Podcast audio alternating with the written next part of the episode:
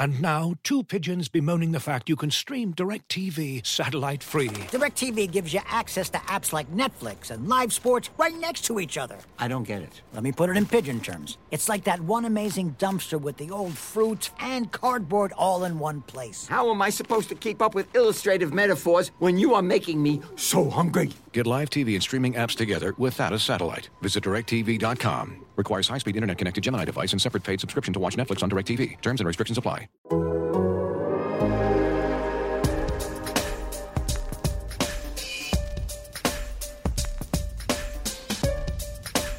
right, everybody working up. Everybody's working. With that, time's yours. We finally got a couple of pieces of Kansas City Chiefs news over the course of this last week. And then a little more on top of that. Welcome to Time Czars. I'm Joshua Brisco with Nate Taylor and Seth Keysor. Guys, the Chiefs signed Jarran Reed, the former Seattle Seahawks defensive tackle. Uh, that makes a little bit of a splash. They then signed Austin Blythe, the former Rams center, plugs up a hole at center. And then the uh, absolute atomic news bomb drops just about 10 minutes ago. Uh, the Chiefs trade a first round pick this year, number 31 overall, and next year's third round pick for Ravens tackle offensive uh, uh, Ravens offensive tackle Orlando Brown. Uh, Seth, I'm going to go to you first because you took a little bit of a look at him uh, I did. back whenever the Chiefs sort of started looking around for some other options at tackle. Uh, what kind of impact is he going to have knowing now they miss out on Trent Williams? They Yep. have to cut Eric Fisher and Mitchell Schwartz, but Orlando Brown ends up being the solution and an absolute blockbuster. I was just stunned. Normally, you hear about things like this going down, and I just, I never really thought the Ravens would actually trade with Kansas City because they're their boogeyman. I will say this: this locks down the final position of concern for the line, and we can actually see them do whatever they want in the draft. Yeah. and that that blows my mind. It's it, it's really good to see. There's so much I've been I've been pouring through his snaps. I obviously you know don't have a ton of time on my hands, but I mean this he's a solid player, and I think you're going to be able to see him just transition seamlessly. It, Nate, obviously, you know, we uh, it changes all the conversations we have leading up to the draft, and uh, and then also just about the Chiefs' need at tackle. Not only did they not just go for a veteran plug and play guy for a one year deal, they end up taking a huge swing. Yeah, and what this means now is you've kind of given up some of the future for this season, right? I mean, we obviously assumed that the Chiefs were going to try to get back to a third straight Super Bowl. Now that's sort of the expectation, and um, it it leads me to think, what did they not like about a draft class that had a lot of tackles? Yeah. perhaps some of which were available to them with the 31st pick. But hey, uh, they know more information. They've obviously done uh, their scouting work. We obviously bring in uh, a disgruntled player into an organization. Maybe that makes that player more motivated to perform um, better than expected this upcoming season. A little bit of the uh, Jarran Reed sort of uh, thought process as well. But look, I would have taken a tackle. But uh, we we know the Chiefs are a uh, are an aggressive team when it comes to uh, deals in the offseason. They're also going to have to give him a new contract. Uh, that's obviously going to be a process. Um, and Seth, I don't know. Nate, did you see? I apologize. It's all been moving very quickly. Did you see who had the original report on that? Um, because I, Seth, did you see? I don't know, Nate. Wasn't it wasn't it Jeff Darlington of all people? Is that right, Nate? I, I'm looking right now. I'm I'm still trying to confirm this, guys. Uh, I, Ooh, I- well, I- could you before you do that, before you text anybody, could you confirm what day it is, Nate? uh, my oh, it is April. It is April first. You know, Nate, you are unflappable. You cannot be flapped, my friend. Either that or you were completely flapped. Please tell me you didn't text anybody important. Please No, tell I did didn't not. text anybody. Thank No, God. no, I got no, real I nervous not. about halfway through your answer that maybe you were texting while Seth was talking, and I got really nervous. no, I uh, I enjoyed the bit immensely. I Oh. I was like, who do I want to give a shout out to? Because this was all happening very quickly, ladies and gentlemen. and I was like, maybe I give a shout out to Dianna Russini uh, of all Oh, people. But nice. like, I- you know, Jeff Darlington, Dianna, great people. Um, you know, but yeah, I mean, no, I did I did not text anybody. Uh, in the last five minutes. So, Yeah. uh, is it my turn to say welcome to Times Ours? So I had this idea of listen, Yeah. first of all, April Fool's is a stupid day. It's It is. dumb. The concept of it is stupid and I don't care for it. Unless I can make it into content. And then it's my favorite thing ever. Mm-hmm. And uh, I was thinking about earlier uh, earlier in the day. I actually thought about this last night, thinking, "Oh, we're gonna do a show on April Fools." I wonder if uh, I wonder if we could just do like a prank on the listeners. You know, just go a little Orlando Brown, something like that. And then uh, Danielle and Seth and I were in the Zoom call. You know, a few minutes before Nate got in. I thought, well, guys, you want to turn this one on Nate? um, did you did you have a moment, Nate, of uh, of concern that maybe you had missed something, or did I overshoot it by saying it happened ten minutes ago and someone would have texted you within the last ten minutes? yeah, there were some clues to indicate uh, that I was being that I was being played on. Um, Disappointing. yeah, it, it's fine. Uh, Ten minutes was a clue. I, I don't think. Again, I have heard nothing regarding um, Mr. Brown in relationship to the Chiefs, or even like a realistic trade. I mean, I think we'd have to be like, God, if the draft was like two days ago or two days from now, I should say, uh, maybe Yeah. I would uh, have more more urgency to to believe my dear friends. Um, but but I'm like Russell. Part of me, part of me was like, hey hey hey hey hey, Russell Okung still out there? What we doing? I, I didn't feel like that was a big enough swing. You know, I felt like that was. I felt like someone could have heard that and not have, you know, driven into a ditch. And my hope, I guess, is that someone drives into a ditch listening to this podcast. Well, I, you know, I take that back if I could, but I can't. but but but safe nonetheless. Continue. Yeah, to absolutely. Like more like more like you uh, freeze at a stoplight and someone honks at you because you're listening. You're hearing for the first time that Orlando Brown has, has been. He has not been traded. He has to not been traded. including Right. the Chiefs, who still will be starting at this point. Martinas Rankin at left tackle if there was a game tomorrow. Uh, there's not one, so that's all right. let let me let me call a shot. If there was a game tomorrow, and, and this is not how it's going to suss out. I think if there were a game tomorrow, they'd be like, "Hey, Joe, you're playing left tackle Fair. because Patrick Yeah. Mahomes is way too important to us." Did to we just give you eighty terrible- million? Hey dog, take like one for the terrible team. Mm-hmm. Oh, by the way, he could do it. Like, I don't think he'd be a great left tackle, but I think he'd be a decent one. Right. That's not what I'm saying they should do, by the way. Wow. Let me get ahead of this. and that is not what they want to do. By the No. way, like like No, that's not what want they him- want to do. You know, They want they want him to be an elite left guard, helping out their decent center, which I know we'll talk about, who hopefully they get a return to above average right guard play. They want the interior to stop sucking, is the long and short of it. I mean, that is long and short of it. Sorry, I was just saying that apparently the state of Kansas issued a proclamation uh, declaring Ted Lasso Coach of the Year in the state of Kansas, and so I got distracted by that. I have Is things are Never just, watched the show.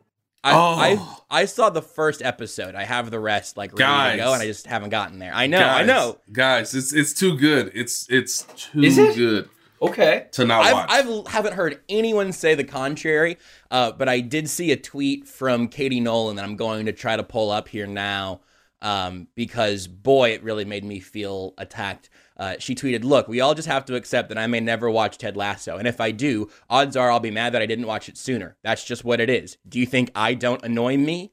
And that is my official statement to everyone who's going to tweet me. Yeah, well, I I watched it um uh shortly after the Super Bowl after coming back from Tampa, and it was a nice reminder that even things that are uh completely ridiculous on the surface can be really enjoyable. Um such as a D2 coach going from America to to to coach a premier soccer club.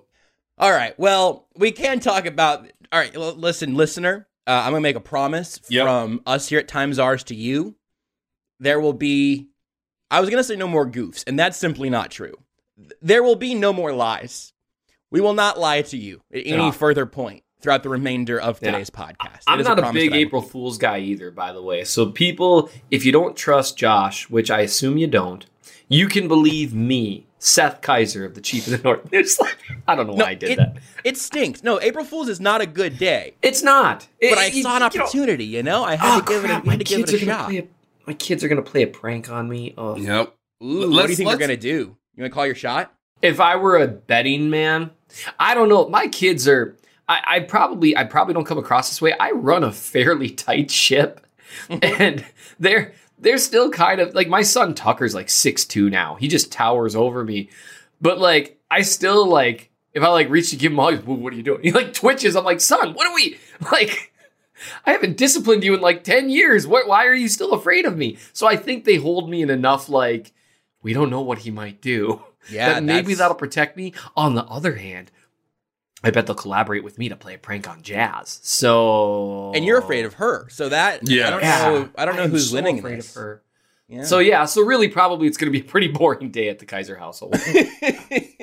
ultimately you're gonna prank you guys are gonna prank just all the kids and then they're going to have there's gonna there will be consequences from that just in terms of like what the house turns into it's gonna be it's gonna be a whole thing yeah, yeah. Why don't we sprinkle out some facts throughout this episode to just reassure our listener that while yes, today is April 1st, it is also, quick fact, opening day for the Kansas City Royals. Hey, and shout they out. might, they might, they might, they might, they might be good this year. uh roy they might. williams retired how about that Yeah. that happened seth can i get a fact from you just so we can fully you know re- give ourselves our credibility back Um, Austin Blythe should be all right. okay Hey, hey. Looking for an assist with your credit card but can't get a hold of anyone? Luckily, with 24 7 US based live customer service from Discover, everyone has the option to talk to a real person anytime, day or night. Yep, you heard that right. You can talk to a real human in customer service at any time. Sounds like a real game changer if you ask us. Make the right call and get the service you deserve with Discover. Limitations apply. See terms at discover.com/slash credit card. And now, two pigeons bemoaning the fact you can stream DirecTV satellite free. DirecTV gives you access to apps like Netflix and live sports right next to each other. I don't get it. Let me put it in pigeon terms. It's like that one amazing dumpster with the old fruits and cardboard all in one place. How am I supposed to keep up with illustrative metaphors when you are making me so hungry? Get live TV and streaming apps together without a satellite. Visit DirecTV.com. Requires high-speed internet connected Gemini device and separate paid subscription to watch Netflix on DirecTV. Terms and restrictions apply. Let's dive into it then. I'm gonna start with the uh, more expensive acquisition at the at the less glaring position of need, which is what the Jarran Reed signing was that we mentioned, uh, you know, at the top of the show before we started lying to you for fun. It really doesn't sound very good when you say it that way. Uh, but but Jarran Reed uh, got out of Seattle. He's making less money. Uh, Nate, I know you've written in, in about Reed and, and were there for his presser yesterday and all of that. Uh, but the Chiefs add a defensive tackle as one of their, uh, I guess at this point, their second most expensive acquisition of the offseason. He'll also be, I believe, at this point, the eighth highest cap hit on the Chiefs roster in 2021, which is obviously there's some funny money because he's on a one year deal. So, you know, Joe Thuney's making more uh, on a year by year basis. But in 2021, Reed's cap hit is is among the tops on the team. Uh, what did you make of that move, Nate? And, and then now what you believe the Chiefs are expecting him to do ac- across that defensive line? Um, it, it should be everything that Chiefs fans uh wanted and sort of were expected to have at some point in this free agency period. Um, you thought that player was going to probably look more like Juju Smith Schuster than Jarran Reed. Um, but Jarran Reed is a very good football player who has uh the talent to really thrive alongside other really really good football players on the defensive line. So, um I think I referenced this in the first story about about Jarran, but like there's there's a sense of hey, the cap's going down. We look to be like a more attractive, favorable one year destination. Uh, don't you want to play with Patrick Mahomes? If you're on defense, don't you want to play with guys like Tyrann Mathieu, Frank Clark, Chris Jones? Uh, you know, um, build up yourself, you know, ball out, and then get a get another contract that is more adequate to your talent based on the salary cap we hope and assume will rise after this upcoming season. So it makes a lot of sense. Um, the thing that I still can't understand, and this is like the twofold standpoint from the Chiefs perspective. So if you feel like Juju Smith Schuster is a plug and play guy from the slot, he sees that and is like, sure, it's more money, but at the same time, like, I like my employer, Mm-hmm. which is the Steelers. This is the reverse of that, which is, did y'all just pay Carlos Dunlap how much money? Mm-hmm. What? But y'all just gave me an extension. Now you asked me to take a, a restructured cut. And again, uh, players have some level of agency as to what they want to do with their contract. So if you don't want to restructure, if you don't feel like you're being valued, then you can ask for a release, particularly in a year where the salary cap is smaller and the team needs more space. And it just benefits all parties to just say, you know what? Might as well do it now versus later. And the Chiefs were there to swoop in um, and and really get, I think, a a an above average a, a player who has talent to be an above average player at his position. And when you place that guy next to Chris Jones, um, it's going to be something that I'm really interested in because I don't think this was as any part of the Chiefs' plan on uh, March 1st, let Right. alone April 1st. And so, uh, some ways you benefit in in ways that you don't expect versus how do we not benefit from this? We've been planning all off season for this, which is Juju Smith Schuster. Right. Man, that that is a good nugget there. Um, Reed Reed got released relatively recently, right? Friday, Like it was, yeah, less than a week. and so they they swooped, and that to me, I, I think, says more about the player than the position. That that they just they like, oh hey, that's a guy we really like, and he's available. Holy cow! And and like you said, it's not something maybe they necessarily expected they'd be able to do. But I I like Jarran Reed's film. Um, one thing I do need to clarify with people, like I I understand he's saying he wants to wreak havoc in the middle with Chris Jones and with Frank Clark and all that stuff. Just understand people when I say someone is an above average pass rusher, that there's still a gaping chasm between that player and Chris Jones. I, and I'm just trying to set up expectations right away. Right, You know, right. Yeah. because it, it's interesting. So I obviously I, I, I reviewed four of his games against various levels of opponents from for the Chief of the North newsletter. Charted every snap. He's really consistent, and that's a big deal. Like a game doesn't go by where he doesn't at least get a pressure or two, right? Or where he collects some wins and and makes the opponent uncomfortable. And that consistency, you know, is what the Chiefs were really missing on the line last year outside of Jones. Um, like because I know a lot of people are like, well, what about Tershawn Wharton?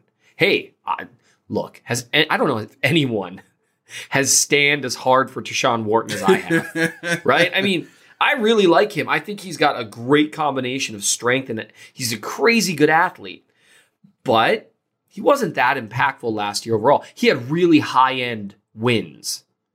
But what's more important is what happens snap by snap by snap. And Wharton's a young dude. Now, hey, maybe he'll develop, and then you know what you have? Another consistent defensive line. Like you really, it's a lot like cornerbacks. You can't have too many defensive linemen that can rush the passer well. Yes. Like you, you want to be able to rotate those guys in and out. And I know people say, "Wow, you know, you should be able to keep them in that kind of stuff." But unless someone is like a machine, like Aaron Donald, and even Aaron Donald subs out some snaps, Mm-hmm. you want your defensive linemen fresh against tackles and guards that never take a break. You want them fresh, and that's the ability to do that. But with Reed, it's a legitimate third option with the assumption, I'm assuming the team is assuming or hoping that Clark bounces back next year, that a consistent third option, which they didn't really have in 2020. Um, they were hoping, you know, maybe Charlton could be that guy, and then he got hurt. And so I, I like it. I like it a lot. And he- plus, when you look at his film, he's super versatile.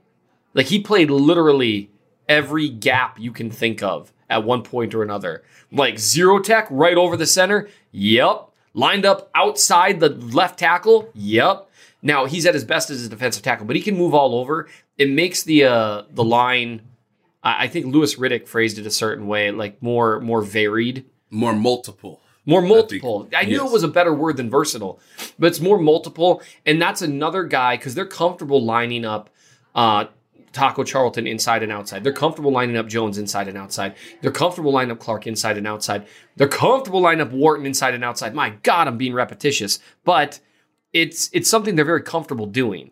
And this allows them to do even more of that and move guys around as much as possible. And I, I, think it's a really strong signing. If he plays the way he did last year, it's a good signing. If he plays the way he did the last time he was playing with Frank Clark, it's a great signing. So you, you touched on the thing there that you mentioned specifically that Louis Riddick tweet. That I think puts the whole signing in, in a bit of a I don't even know if it's a different context, but it's mm-hmm. another it's another wrinkle to it. It's a it's a, another curve of of what the Chiefs may have in store. Uh, Nate, what what do you make of that idea where um, right now the Chiefs' second defensive end is is Taco Charlton. Like it's him and Mike Danna behind yep. Frank Clark and uh, and we know, like as Seth, as you mentioned, you, you can't have you can't have too many rotational pieces, but also I'll continue to argue they don't have a true second defensive end who has done it. Like you can buy into the, to the upside of, of Taco or of Danna, um, whatever you think their roles may be, but it it is upside at this point. Um, and frankly, like you mentioned, no pun intended, but Frank Clark also, you, have got to do a little bit of buying that he'll look better than he did last year. Not that they really have any choice there other than to be optimistic about it because his money is guaranteed and he's going to make it this year. But if they are, you know, more um, more multiple, and if they do have more depth in the middle, as it seems even more clear now that they do than they do at the edge, what do you think the chances are that Chris Jones spends something like a majority of his time on the outside? What do you think the chances are that he's your your week one edge opposite Frank Clark and that he kicks in in obvious passing down situations where they could essentially sub out Derrick Nnadi for Taco Charlton in terms of pass rushers by by obviously you know uh, uh, Jones sliding back into the middle and Taco coming back into the edge or something like that. What do you think the chances are, Nate, of that being their week one plan as things currently stand, as opposed to still pursuing a guy like uh, like Melvin Ingram? Yeah, it's it's a really fun idea to kind of uh think about all the way through um, because I understand what Steve Spagnuolo and defensive line coach Brendan Daly what they like to tend to do during training camp specifically and if you add the new wrinkle of you know three preseason games uh yeah. it would be fun it would be fun to see it pretty much all the way through to that point right? Um i think heading into year three under Spagnuolo's system chris jones pretty much knows it in and out um, so you could give him, you know, the leadership, the responsibility, the onus to say, hey, why don't you, why don't we see your thought process as to how you would attack this tackle on film on a first down play where you don't know if it's run or pass. Um, I don't know. It, it looks like the league is going to have virtual offseason programs. Maybe, maybe there's a couple days in June where they have some sort of a mandatory mini camp where at least guys are next to one another on the field, but like it wouldn't be the way it looked like in 2018 with when guys are like kind of in like shells or whatever. Mm-hmm. So with that being the case, then you could honestly and I think logically, Josh, expect to say training camp is the real time to experiment. It's the real time to understand, okay, where do Chris and Jarran work together versus left or right defensive tackle? Uh, how do they look when we switch those positions? How do they look on stunts with other defensive linemen? But yeah, I think a large part of training camp should be devoted to, and again, we don't know who the draft picks are. We don't know if Melvin Ingram is walking through that door. But regardless of those facts, um, let's see Chris Jones on the outside. Let's see him on the outside in the first two preseason games, right? If we assume that the third preseason game will eventually become what the fourth preseason game was. Um, let's see it all the way through. And I think um, it could get to a point where you at least try it in the first quarter of the opener. Again, we don't know who the opponent is, but um, would it would it force? And, and this is my question to both of you guys because I don't know, but would it force Chris to sort of train differently this year in terms of like how his body would look versus just the way he's always come into camp, which is pretty slender. And then he sort of bulks out throughout the course of the year. Mm-hmm. And then he sort of, you know, as Josh will allude to, sort of dominates people uh, from the interior, even though he's not losing a step at all in terms of quickness. So I don't know if his if he would have to train slightly differently um, as to like setting the edge and being a reliable run defender from the edge. Uh, I'm not I'm not trying to trigger you, Seth, but I do wonder how differently he would have to look to sort of fit all those responsibilities if he is opposite of Frank Clark. So Seth, I, I have a, a second thing I want to stack on top of that to kick back to you. So let me, I'll sneak in with this to say that I think that question, Nate, is has been, I would say, under discussed sort of on Twitter in terms of, oh yeah, hell yeah, do it. Like it, it's this is the analogy that I was I used on the radio last night. Like I, I think everybody who played franchise mode in Madden experimented with making your your your whatever, uh, making just maybe a defensive end to tackle, a defensive tackle, or moving moving a tackle to guard, and all of a sudden, Yep. you're you got 98 guards, even though they were 75 tackles. Um, sometimes that didn't work in Madden, and also this isn't Madden. Like I just saying, oh, let's just move. Let's just let's just scoot him out a couple of feet. Uh, That I think is a bit more complicated for a bunch of the reasons you mentioned and some others.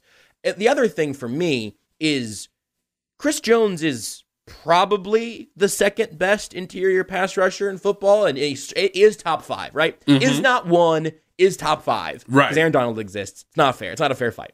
Right. But um, you you would i- if you think he is a top five edge rusher, I'm not even sure I would do that because this is something that, that predominantly Chris Jones and Aaron Donald have changed my mind on over the last few years. I, if you're going to let me pick, do I want a dominant interior at rusher or a dominant edge? If I get to choose Aaron Donald or Myles Garrett, or maybe it should be Myles Garrett and Chris Jones because again, Aaron Donald's not a human being. But I, I would I would sort of knee jerk would be to take the would be to take the guy on the interior. Not to mm-hmm. insinuate that Myles Garrett is a human being, by the way, because he's also not. But my my my my reaction would say, well, I'll take the guy who needs fewer steps to get into the quarterback's face. We've seen how how absolutely Yep. violent interior pressure can be. And so for me, that that's that's another factor of hesitation that I have kind of throughout this larger conversation. So Seth, on on what Nate threw out there and what I threw out there, how are you feeling about that idea? So the the big thing with Jones on first and second down um, is, as Nate said, you know, how are you going to to deal with the the various responsibilities here when you don't know whether it's a, a pass or a run?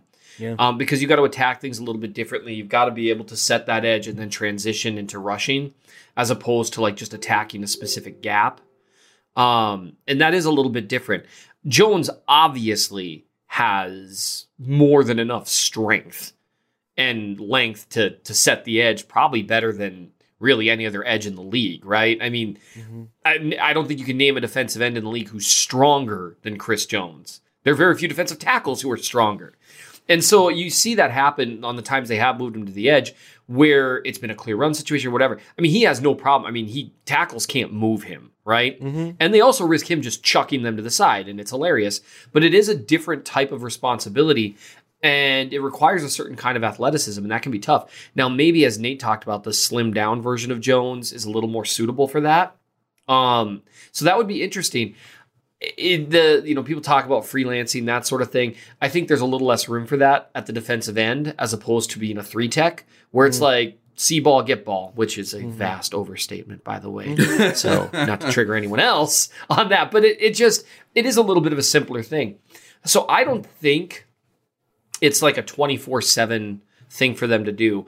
I do think that when you talk about, you know, can you pick a guy who, you know, maybe he's, you know, like a top three or top two defensive tackle and maybe move him out to the edge and he becomes a top five or top 10 edge rusher?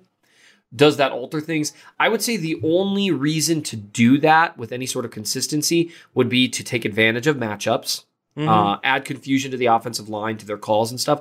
But also, if you are in a situation like the Chiefs might be, their defensive tackle room might be a lot deeper in terms of productive pass rushers Yep. than their defensive end. It depends. Some of it depends on how Taco Charlton does. He looked like he was starting to get it last year when he got hurt. And man, wouldn't that be great? But one thing, like let's say, you know, let's say we live in a wonderful world where sunshine and rainbows abound, and Tershawn Wharton takes another step forward in terms of consistency. He's a guy you want on the field. Um, probably not as good a fit to rush from the edge, even though he is a terrific athlete.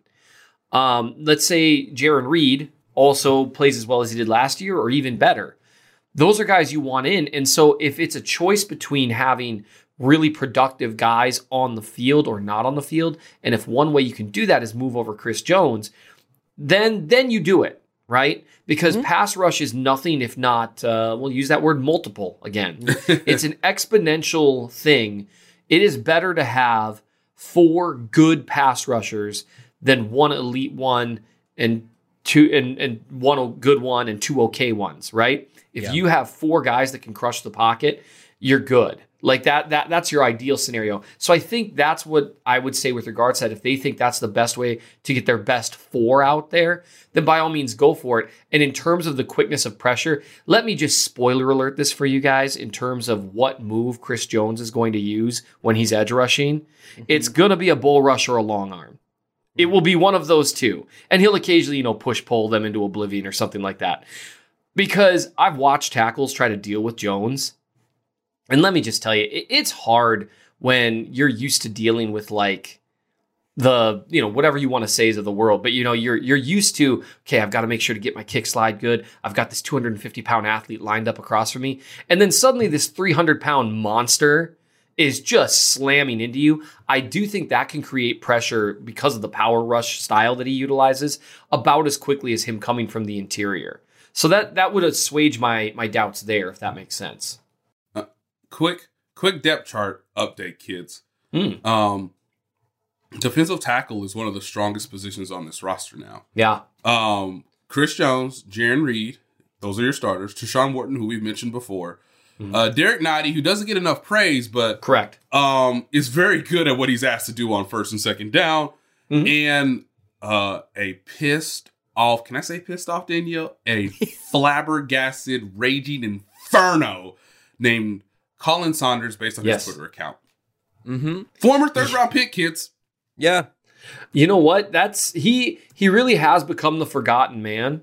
Um Wharton I mean, surpassed that's him. but like because the Chiefs decided to make him that. Like this isn't one of those we don't talk about him enough kind of deals. Like it might be And- with and he Derrick got- Nnadi. Like he, yeah. he lost his job to Tershawn Wharton last yeah, year. because he, he got hurt. He had an, he had his elbow dislocated in the opener against the Texans, and he was essentially never seen again because Tershawn Wharton. How could you keep him off the field if he's healthy and you're not? Yep. And there are answers to that question. Um, but yeah, I mean, because it was the 29th the Chiefs signed Jarran Reed, right? Uh, I- what is 'cause he- what- I'm looking Sure. at Twitter now. You know what? I'm not gonna. Yeah, but yeah, he's he's definitely not happy. No, he's oh, not you're on, are you on his Twitter? Yeah.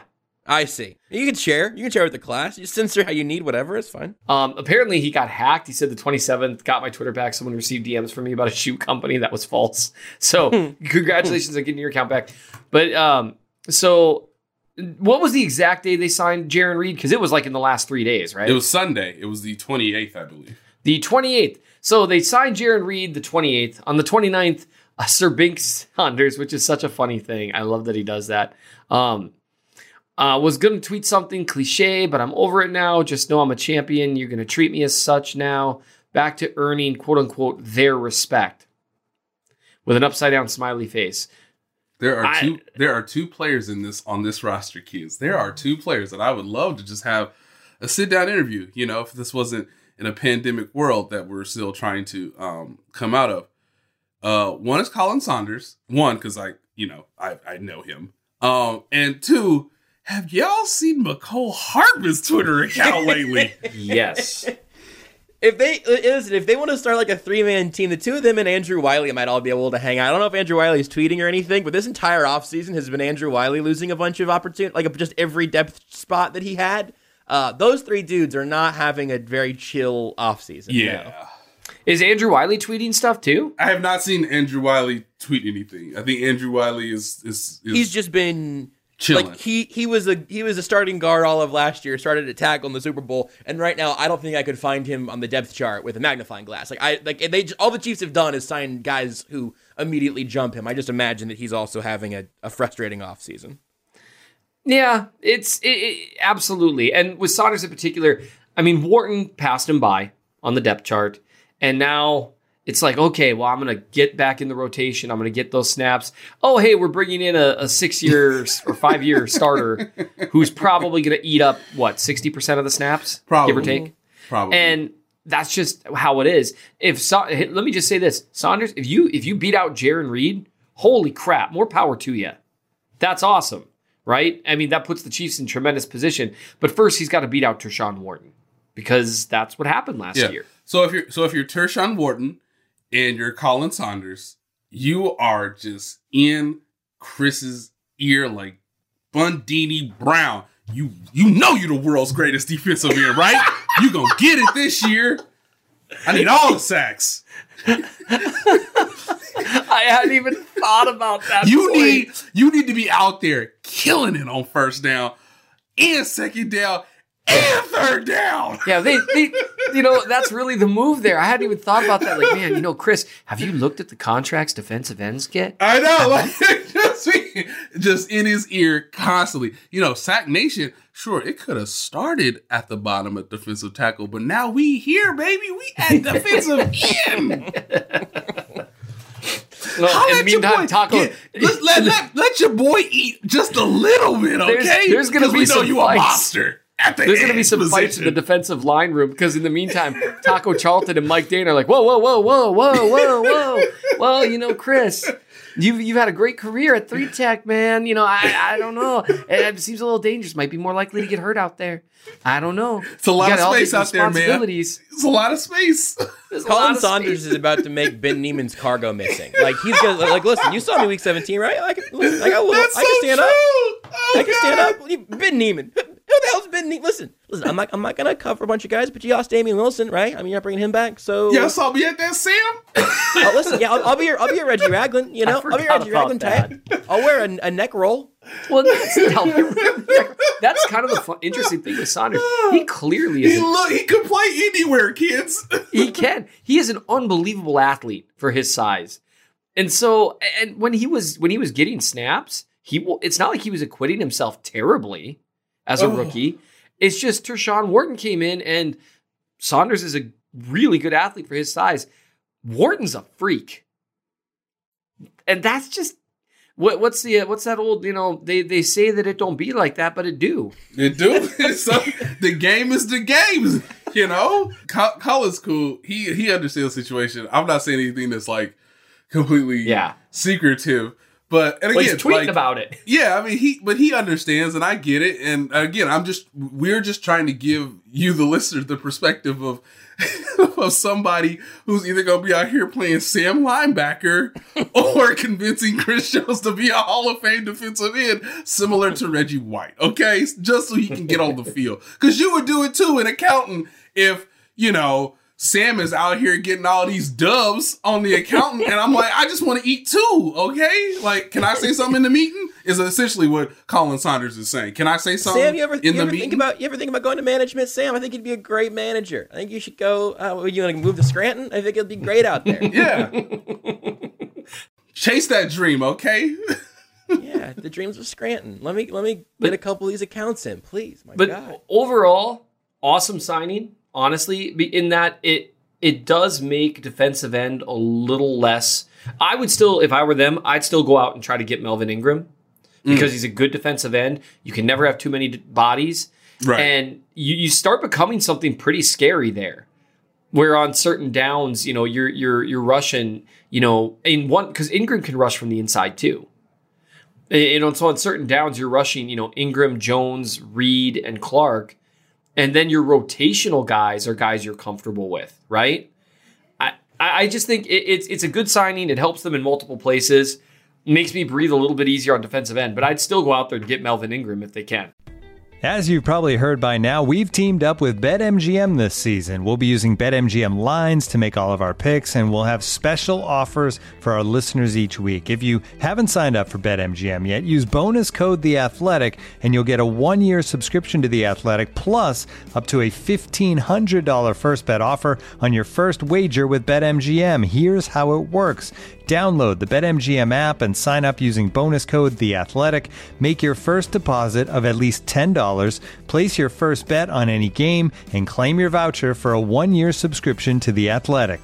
See BetMGM.com for terms. U.S. promotional offers not available in D.C., Mississippi, New York, Nevada, Ontario, or Puerto Rico. Gambling problem? Call 1-800-GAMBLER. Available in the U.S. Call 877-8-HOPE-NY or text HOPE-NY 467-369 in New York. Call 1-800-NEXT-STEP in Arizona. 1-800-327-5050 in Massachusetts. 1-800-BETS-OFF in Iowa. 1-800-270-7117 for confidential help in Michigan. 1-800-981-0023 in Puerto Rico. First bet offer for new customers only in partnership with Kansas Crossing Casino and Hotel.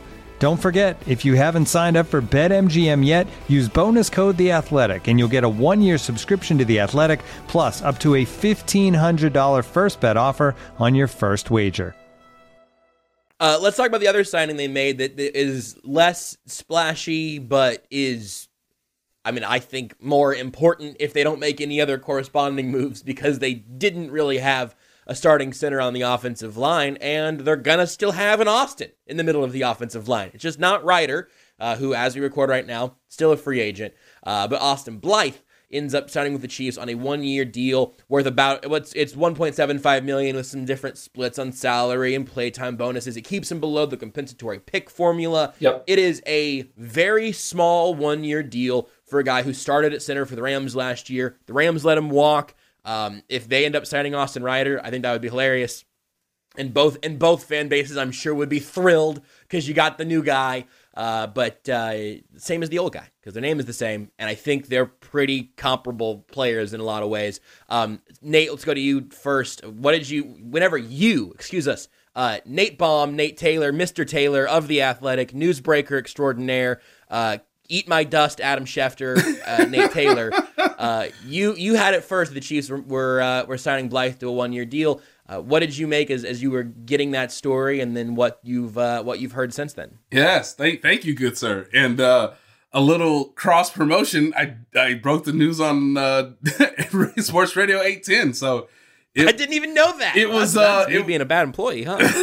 no, no, I was I was on I was on uh, with Turin, and then the uh, then the text message came through, and I said, "Oh, this is this is happening." So, um, luckily, I was right next to my uh, handy dandy laptop, and what I can tell people is, um, I thought that the Chiefs were probably gonna feel like. Okay, we should probably re-sign Austin Reiter to a one-year deal, make good, um, and we will identify a potential replacement in the draft. Now they still may be able to do that. Um, what they did not, what I didn't see, I guess, is that um, as we've mentioned before, I think Austin wanted more uh, than what Austin Blythe got. Um, and so what this all means is uh, this is just a simple case of supply and demand. And if there is more of a supply, there's less of a demand. And so, what the Chiefs believe is not only did we get perhaps a player who we feel like can fit our system pretty well, particularly in the run game, which gets talked about less often because, you know, Patrick Mahomes was out here literally running for his life in Super Bowls, uh, in Super Bowl 55. But we get a better player in the run game, and we might get the better player for less than whatever Austin Reiter receives while still being on the market because the demand will be higher because there's less of a supply. Um, I hope that makes sense in like the the shortened manner in which I can do it. Um, PFF suggests that he's a quality starting center. Uh, I have watched a little bit of tape, not as much as what Seth has, so I'm going to refer you to Seth and his excellent piece in his newsletter that suggests, hey, there there are ways for the interior to be better, and as long as Austin Blythe is technically sound, the Chiefs are going to be able to move people in the middle in ways that will feel foreign to them outside of like opening night against the Texans before we all realize, wow, the Texans defense is trash and uh Kelechi Osemele is out here being Hulk right now. so so they they should move people in a more consistent manner. They should be a little bit more balanced because the offensive line gives them the ability to be balanced as long as the left tackle, whoever that person is, is just respectable. Um, given the the the ramifications of what the responsibilities are of that position. Um, I, I tell you what, Austin's thrilled because he goes from protecting uh Jared Goff to Patrick Mahomes. Um, he knew what was up, and again, if he plays well in January, early February, if Patrick Mahomes is not running for his life come Super Bowl 56, then one of two good things will happen with Austin Blythe. He will either A, uh, sign a really nice two year deal with the Chiefs, where the first year is guaranteed and the second year is kind of eh, or he'll get an even bigger deal with somewhere else who needs a plug in starting center um, for more money because, again, as I mentioned all before, the cap will rise. So, similar to Jared, I see a situation where I can have individual success and team success, and I can be a starter uh, because I have the experience, regardless of what player they may take in the draft at my position.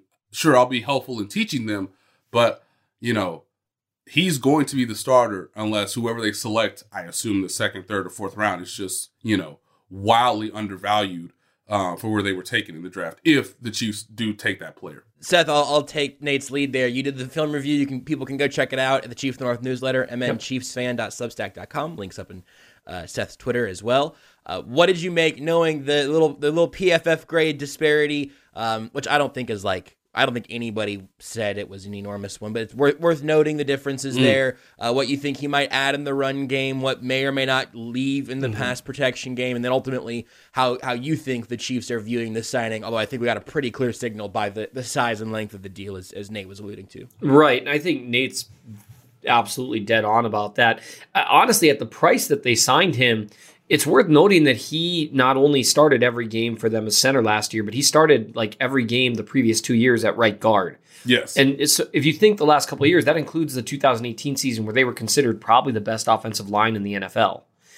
And so if you can sign a guy who has, you know, 40 plus games of starting experience of being a, a decent player for basically the veteran minimum, I mean, that's a great thing to do. And when you reference the Super Bowl, you know, had they had him on the roster last year, the Super Bowl, it still would have been ugly because they were missing a lot of pieces, but you could make it a little less ugly, right?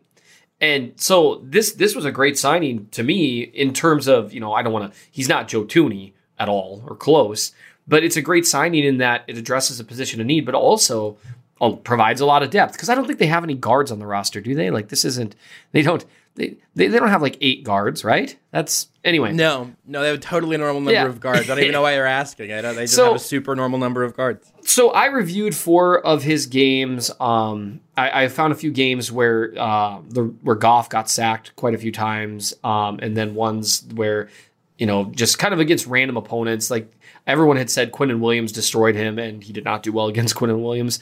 Um, but I also watched him against like Seattle, against San Francisco, against the Giants, against some, some solid players. Going into it, I know Pro Football Focus has him rated as a better run blocker by a fair margin and a worse pass protector by a fair margin. So I focused on the pass protection first because that's obviously going to be what's most important to us. And I'll be honest, I actually had a conversation with one of Pro Football Focus's people because I, I, was curious about a few things because I just didn't see it. Um, the New York Jets game was an ugly one. He had he had five pass block losses in that game, which is more than you want. Um, but it it wasn't heart stoppingly bad. Like I've I've graded heart stoppingly bad games. Okay, this wasn't it. And the remaining games, he actually did pretty well. Um, uh, outside of so I uh, outside of the three other games outside of that Jets game, he gave up four pressures, which isn't ideal, but it's not terrible. And he was actually asked to be one on one a little more often than I would have thought. So in the Giants game, he wasn't. The other games, he was on one on one a fair amount of time. And watching him on film, like if you just look at traits and in terms of consistency, I would say he looked about the same as Reiter, except he looks a little stronger. And by that I mean when Reiter ended up with guys lined up like at zero tech or one tech, you know, basically right across from him, um, he he would get he could get bullied backwards into the into the pocket. Whereas Blythe, he died a slower death in those situations.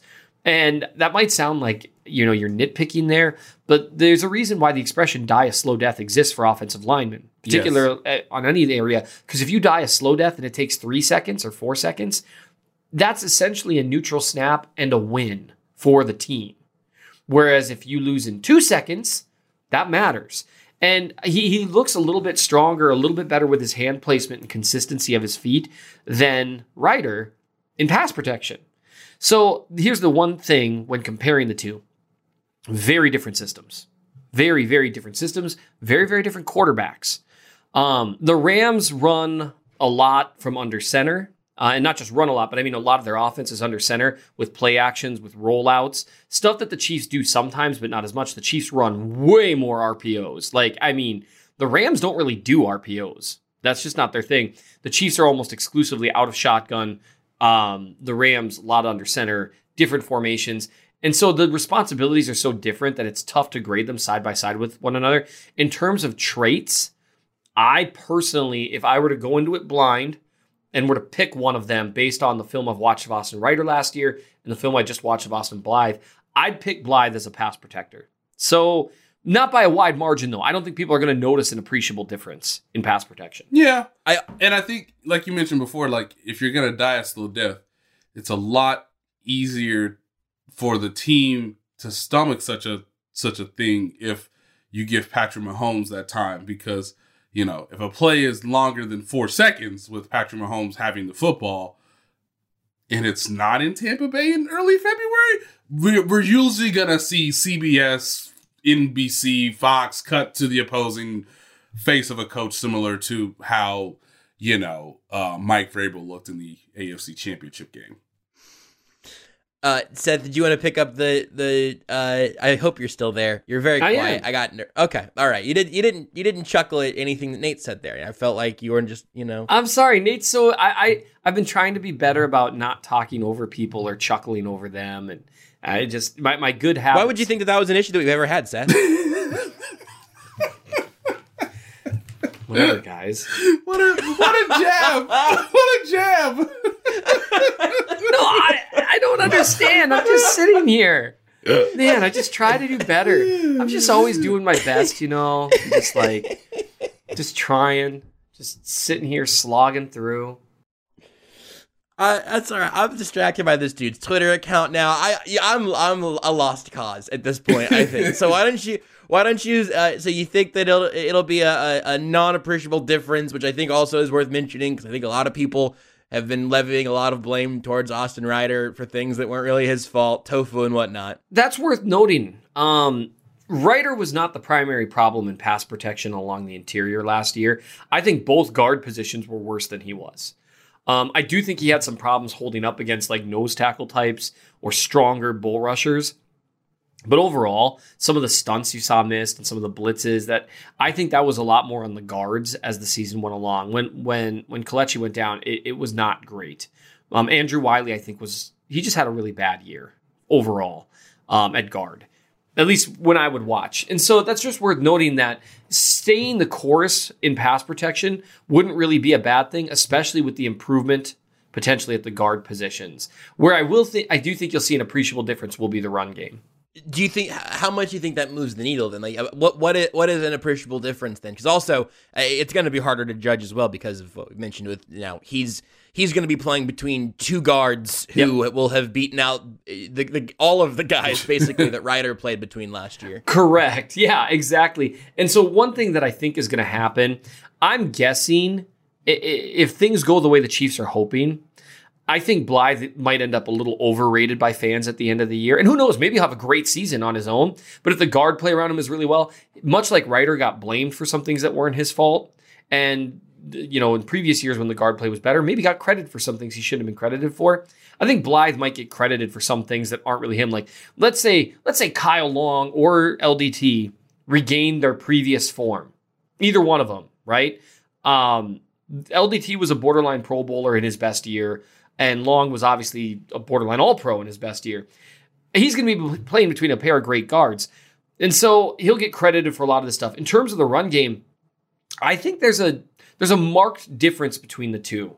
Um, Reiter's maybe a little more athletic, but Blythe is more consistent in getting a hat on someone at the second level. He's also a little stronger in terms of getting a little bit of push Mhm. and sealing guys off. and so there, there are a few run plays, and this you can look at the videos here on the Chief of North newsletter where you've got him performing a reach block or he's just sealing off a defender from the proposed running lane. And it's nothing special to look at when you watch the play. But just imagine if he gave up a yard or two, right? And that's what happened to Reiter far too often last year. And I know people were commenting on that during the year. You know, Clyde Edwards Helaire would get the ball and or, or whoever else was carrying, and you'd see guys starting to push their way into the backfield, not because they had shot a gap, but because they were just able to move people. And I think Blythe does a better job with that. And you're going to see fewer failed run plays in terms of his understanding of angles, hand placement. He, he's not he's not a dominant run blocker, but I think he's an average to above average one. And I think you're going to see that kick in in terms of some of the things they try to do, especially between the guards. And you know, Nate made a comment there. You might see them be able to run the ball a little better than they have previously, because as we've often talked about here, running the ball is more about the offensive line than the running back. You know, the running back can make That things can't be better. right. That can't be true. the, the running back can make things better or worse, but they can't make it happen on their own unless their name is Jamaal Charles or Barry Sanders. Hmm. Lindsey Lair. And so the you you should be able to see some some differences there, which will allow, in theory, Edwards Helaire to try to to have an exponential effect on something that is available rather than trying to create something out of nothing, which is much harder to do and much less consistent. And one thing worth noting something I do that probably isn't really worth my time, but I do it anyway, is I'll occasionally look at like various uh, uh, uh, fan comments and stuff when a player leaves, because the the the the overwhelming fan opinion probably tells you at least something. And Rams fans were by and large they weren't like you know despondent that Blythe was gone, but they weren't celebrating like a lot of Chiefs fans that Reiter might be gone. And I think Chiefs fans are wrong about Reiter. I think he's an average center. I think Blythe is an average center, but I think he he he has a little bit more in the run game while being just as good in the pass game. I'm good with that, leaving that there. I was going to make a reference to something with Jamaal Charles, and we don't have enough time to get into it, so I'm not going to do it, and we're all going to be better for it. um, I, I think I can say this though, Josh. Uh, you know, our lovely colleague Jourdan Rodrigue, who covers the Rams, I have told her we have communicated. If the Rams pull this off, Lesney, do your thing, boy. If they pull this off and replace their Austin with the Chiefs Austin, we must have a crossover podcast where Yeah, we just, just- we just spend way too much time talking about two men named Austin who play the same position. But look, it's it's a it's a real possibility, kids. Austin Reiter could be your new starting center of the Los Angeles Rams. and the podcast title will just be Austin's Powers, and that'll be it. Yep. I did the hard part for you, Danielle. It's right there, Austin's Powers. You can just have that one for free. Uh, the one thing, real quick, that I, I wanted to mention towards the end of the show that we don't have to do a whole lot on, but we should very much be mentioning is that the 17th game is happening, and it's starting this year.